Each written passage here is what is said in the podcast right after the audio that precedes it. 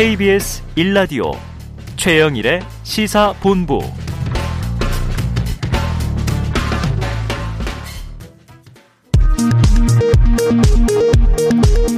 이 시각 라디오 정보센터 뉴스입니다. 중앙방역대책본부는 오늘 오전 정대 브리핑을 통해 코로나19에 확진된 고령의 와상, 치매 환자 등의 신속한 치료와 병상 확보를 위해 감염병 전담 요양병원을 이번 주부터 수도권 지역에 6개 소를 추가적으로 운영한다고 밝혔습니다. 정부가 코로나19 확산에 따라 발령한 전 세계 특별 여행주의보를 연장하기로 했습니다. 외교부는 해외여행을 계획하고 있다면 일정을 취소하거나 연기하고 해외에 치료 중이라면 코로나19 감염 피해에 노출되지 않도록 유의해달라고 당부했습니다. 어제 이어 오늘 점심시간대에도 방역 패스 확인을 위한 네이버와 카카오 앱, 쿠브 앱 등이 원활하게 접속되지 않는 현상이 나타났습니다. 문성혁 해양수산부 장관은 오늘 새벽 전남 여수시 검문도 해상에서 발생한 상선 어선 간 충돌 사고에 대해 가용 자원을 총동원해 인명수색과 구조에 총력을 다해달라고 지시했습니다. 해수부에 따르면 현재 승선원 25명 중 23명이 구조된 상태입니다. 지난달 정보통신기술 월 수출액이 214억 9천만 달러로 작년 동기 대비 30% 증가세를 기록하며 지난 9월에 이어 두 달 만에 또다시 최고 기록을 경신했습니다. 지금까지 라디오 정보센터 뉴스 정한나였습니다.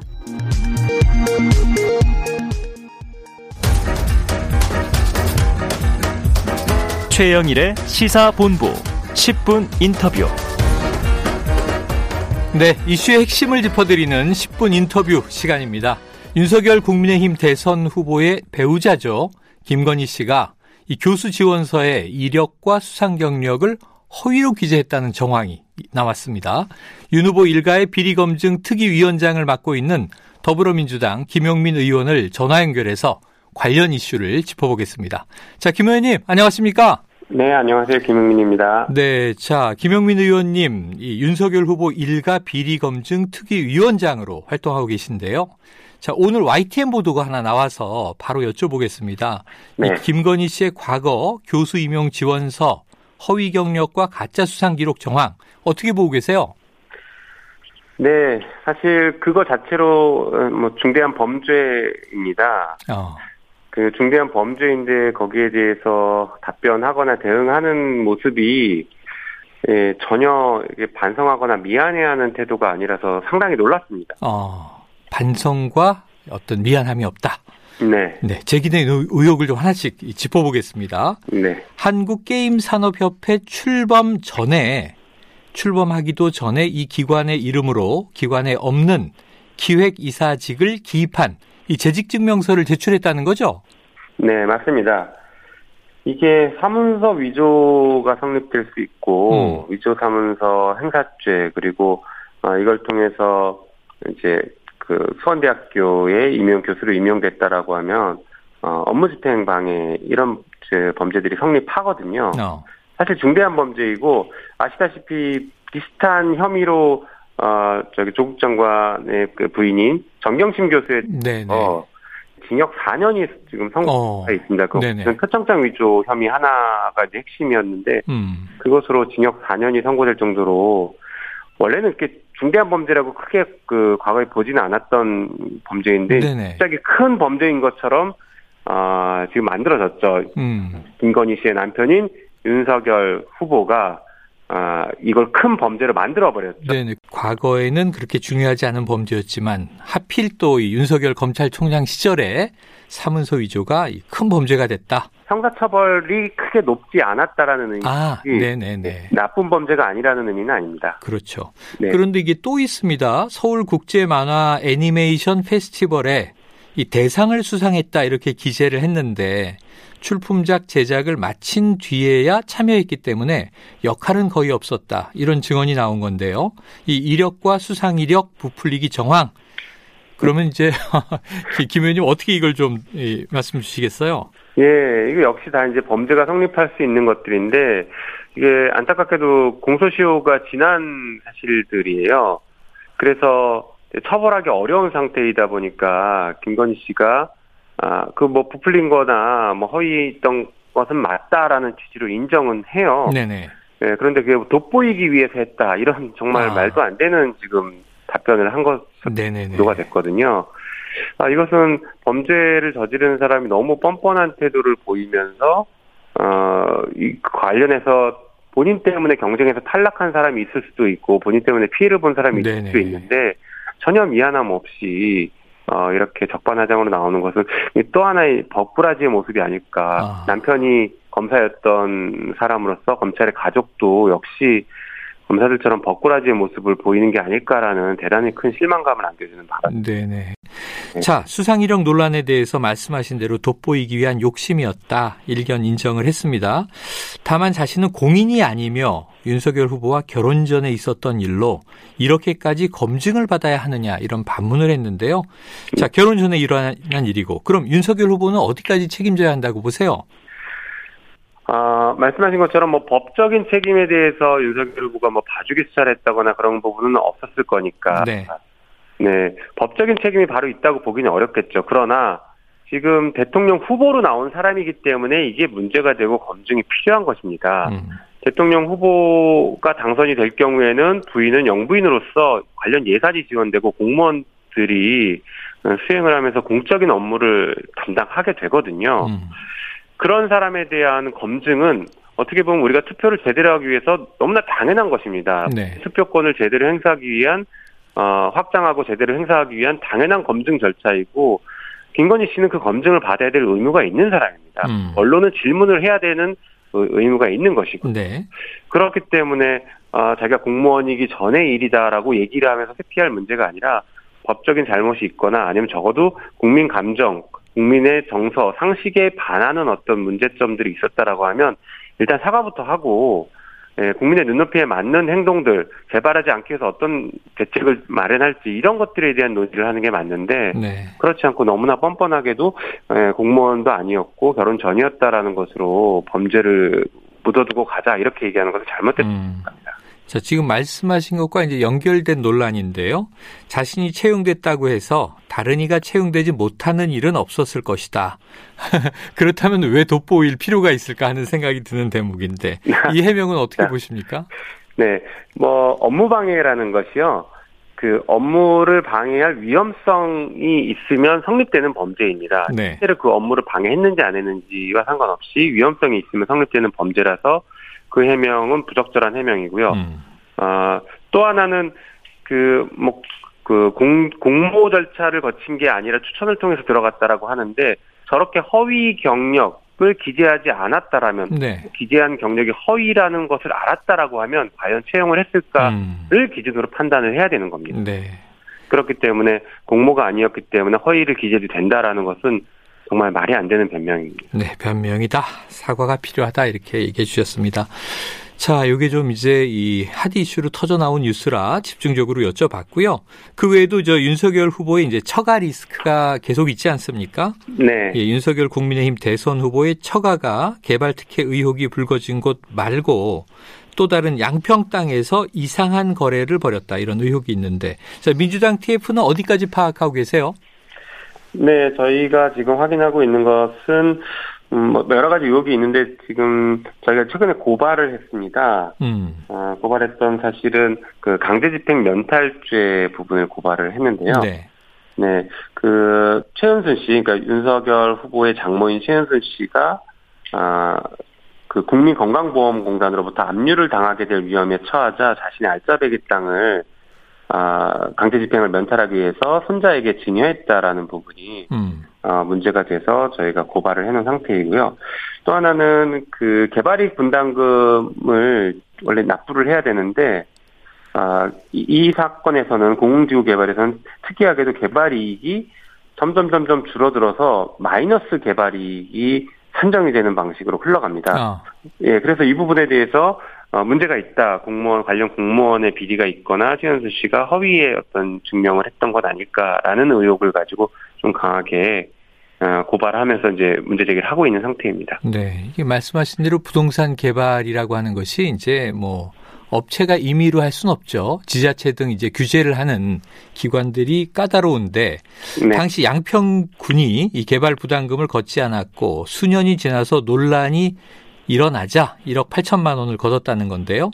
네. 이 양평군 특혜 의혹이 처음 있는 일이 아니고 그때마다 차고다 하는 해명이 이어졌는데 그런데 이제 당시 양평군수였던 김선교 국민의힘 의원이 지금 윤석열 후보 선대위 있지 않습니까? 맞습니다. 예, 그럼 이 의혹의 실체를 좀 밝히기 위해서 어떤 절차, 어떤 과정이 필요하다고 보십니까? 네, 당시 김성교 군수가 이런 특혜를 주었을 가능성이 매우 높다라는 의혹이 있고요. 그리고 당시 김성교 군수는 선거법 위반 논란 때문에 검찰의 수사를 받거나 재판을 받는 상황들이 있었습니다. 네. 예. 그런데 어, 그 무렵에 윤석열 후보가 어, 양평군을 관할하는 여주지청장으로 근무했던 기간이 일부 겹치는 기간이 존재합니다. 네. 그래서 그 전후로 어, 둘 사이에 어떤 모종의 관계나 봐주기를 하고 어, 장모에게 그 특혜를 주는 이런 관계들이 형성된 것이 아닐까라는 어, 의심이 매우 강하게 제기됩니다. 실제로 어, 윤석열 당시 여주지청장과 김성교 군수는 음, 나이가 동갑 그 동년이고 음. 친하게 지냈다, 친구처럼 지냈다, 그리고 함께 식사를 하거나 술자리를 가졌다. 라는 그런 어, 음. 주변의 이야기들이 들리고 있습니다. 네. 그래서 이런 정황들을 보면 이미 그 당시 굉장히 가까운 사이였기 때문에 봐주, 봐주기 수사를 한 것 아니냐, 혹은 음. 뭔가 입건조차 안 하는 이런 거래를 하면서 특혜를 준 것 아니냐라는 의혹인데 이 의혹에 대한 철저한 수사가 필요하다고 네. 합니다. 이 의혹은 수사가 필요하다. 각별한 관계였다. 자, 아까 이제 말씀하신 것의 연장선이죠. 이 장모 최은순 씨 다섯 개의 양평 땅을 차명 관리했다. 그런데 이게 이제 부동산 실명법 위반에 해당하지 않느냐는 의혹이 제기됐는데 이것도 좀 중요한 사안으로 보십니까? 네, 맞습니다. 어, 부동산 실명법 위반이라고 하는데 쉽게 말하면 명의신탁을 한 것 아니냐라는 것입니다. 음. 현재 명의신탁은 어, 처벌되는 그런 위법한 행위인데요. 네. 네, 이 지금 그 양평의 병산리의 땅 다섯 필지 정도가 있는데 이 땅에 대해서 최은수 씨가 가등기를 합니다. 다른 사람에게 처분하지 못하게 가등기를 해놓은 상태에서 네.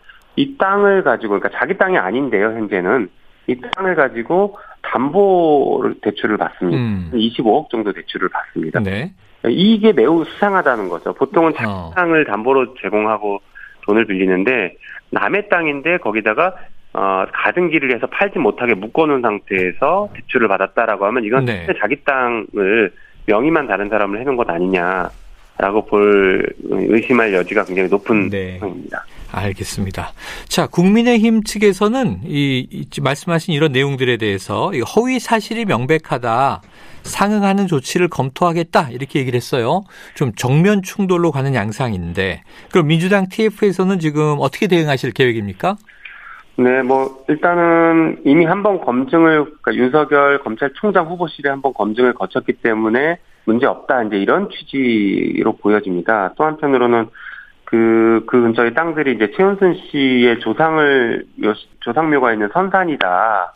뭐 이런 취지의 지금 주장들도 하고 있는 것으로 알려져 있는데요. 네. 네. 거기에 대해서는 뭐 한 번 검증을 거쳤다라고 해서 어, 반드시 면책되고 아무런 문제가 없다라고 보는 건 아니고 음. 어, 의혹이 제기되고 있으면 당연히 검증을 하고 필요하면 수사가 진행되어야 될 사안이라고 저희는 보고 있기 때문에 원칙대로 진행돼야 된다 그런 입장입니다. 한편으로는 이게 선산이었다고 그런 얘기를 하고 있는데 네. 어, 조금 전에 말씀드린 것처럼 국민건강보험공단에서 그 압류를 통해서 최은순 씨의 재산들을 이제 강제 집행을 하려고 하고 있거든요. 네. 거기에 대해서 만약에 진짜 선산이고 지켜야 될 땅이었으면 이 땅을 그 외손자들에게 그 증여를 했을 가능성이 높죠. 그런데 그렇게 하지 않고 예, 진짜 알짜배기 땅을 아 저기 강제집행 면탈을 하기 위해서 증여를 한 사실이 확인이 되고 있거든요. 음.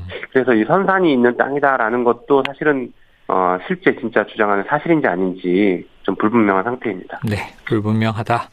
네. 자, 추미애 전 법무부 장관이 연일 지금 이 관련 사안에 대해서 또 목소리를 높이고 있습니다. SNS를 통해서 이 줄리 찾기는 얼굴 찾기 놀이가 아니다. 진실을 알고 싶기 때문이다.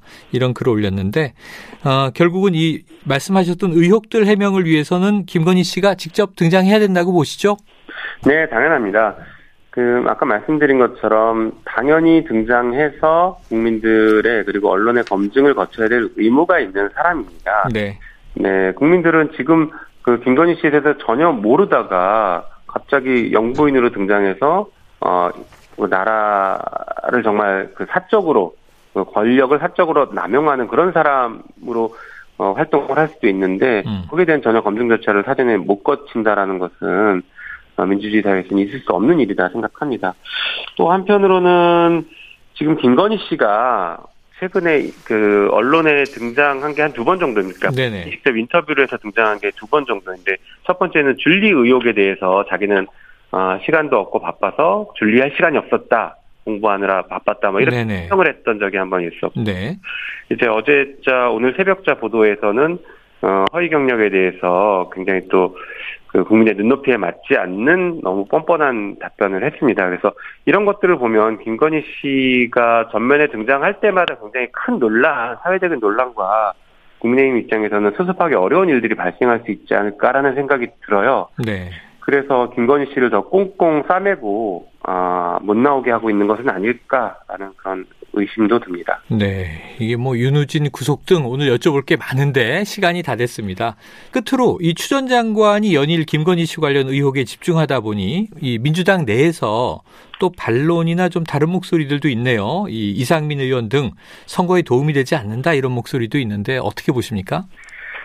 네, 그 모든 것을 선거의 도움 여부에 따라서 판단한다기보다는 아. 그냥 상식에서 국민의 눈높이에 따라서 판단하는 게 맞다고 생각합니다. 네. 말씀드린 것처럼 어, 제대로 된 국민의 투표권을 행사하기 위해서는 어, 윤석 후보와 후보 본인과 후보 가족에 대한 의혹들에 대해서는 철저한 검증을 거쳐야 되는 것이고 그 검증의 일환이다라고 생각됩니다. 네, 알겠습니다. 의원님 오늘 말씀 여기까지 드릴게요. 고맙습니다. 네, 감사합니다. 예, 지금까지 윤석열 후보 일가 비리검증 특위위원장을 맡고 있는 더불어민주당 김용민 의원과 인터뷰를 했습니다. 자, 이번 이슈에 대한 국민의힘 윤석열 후보 선대위 측에 반론이 나오면 또 저희가 조만간 들어보는 기회를 갖도록 하겠습니다.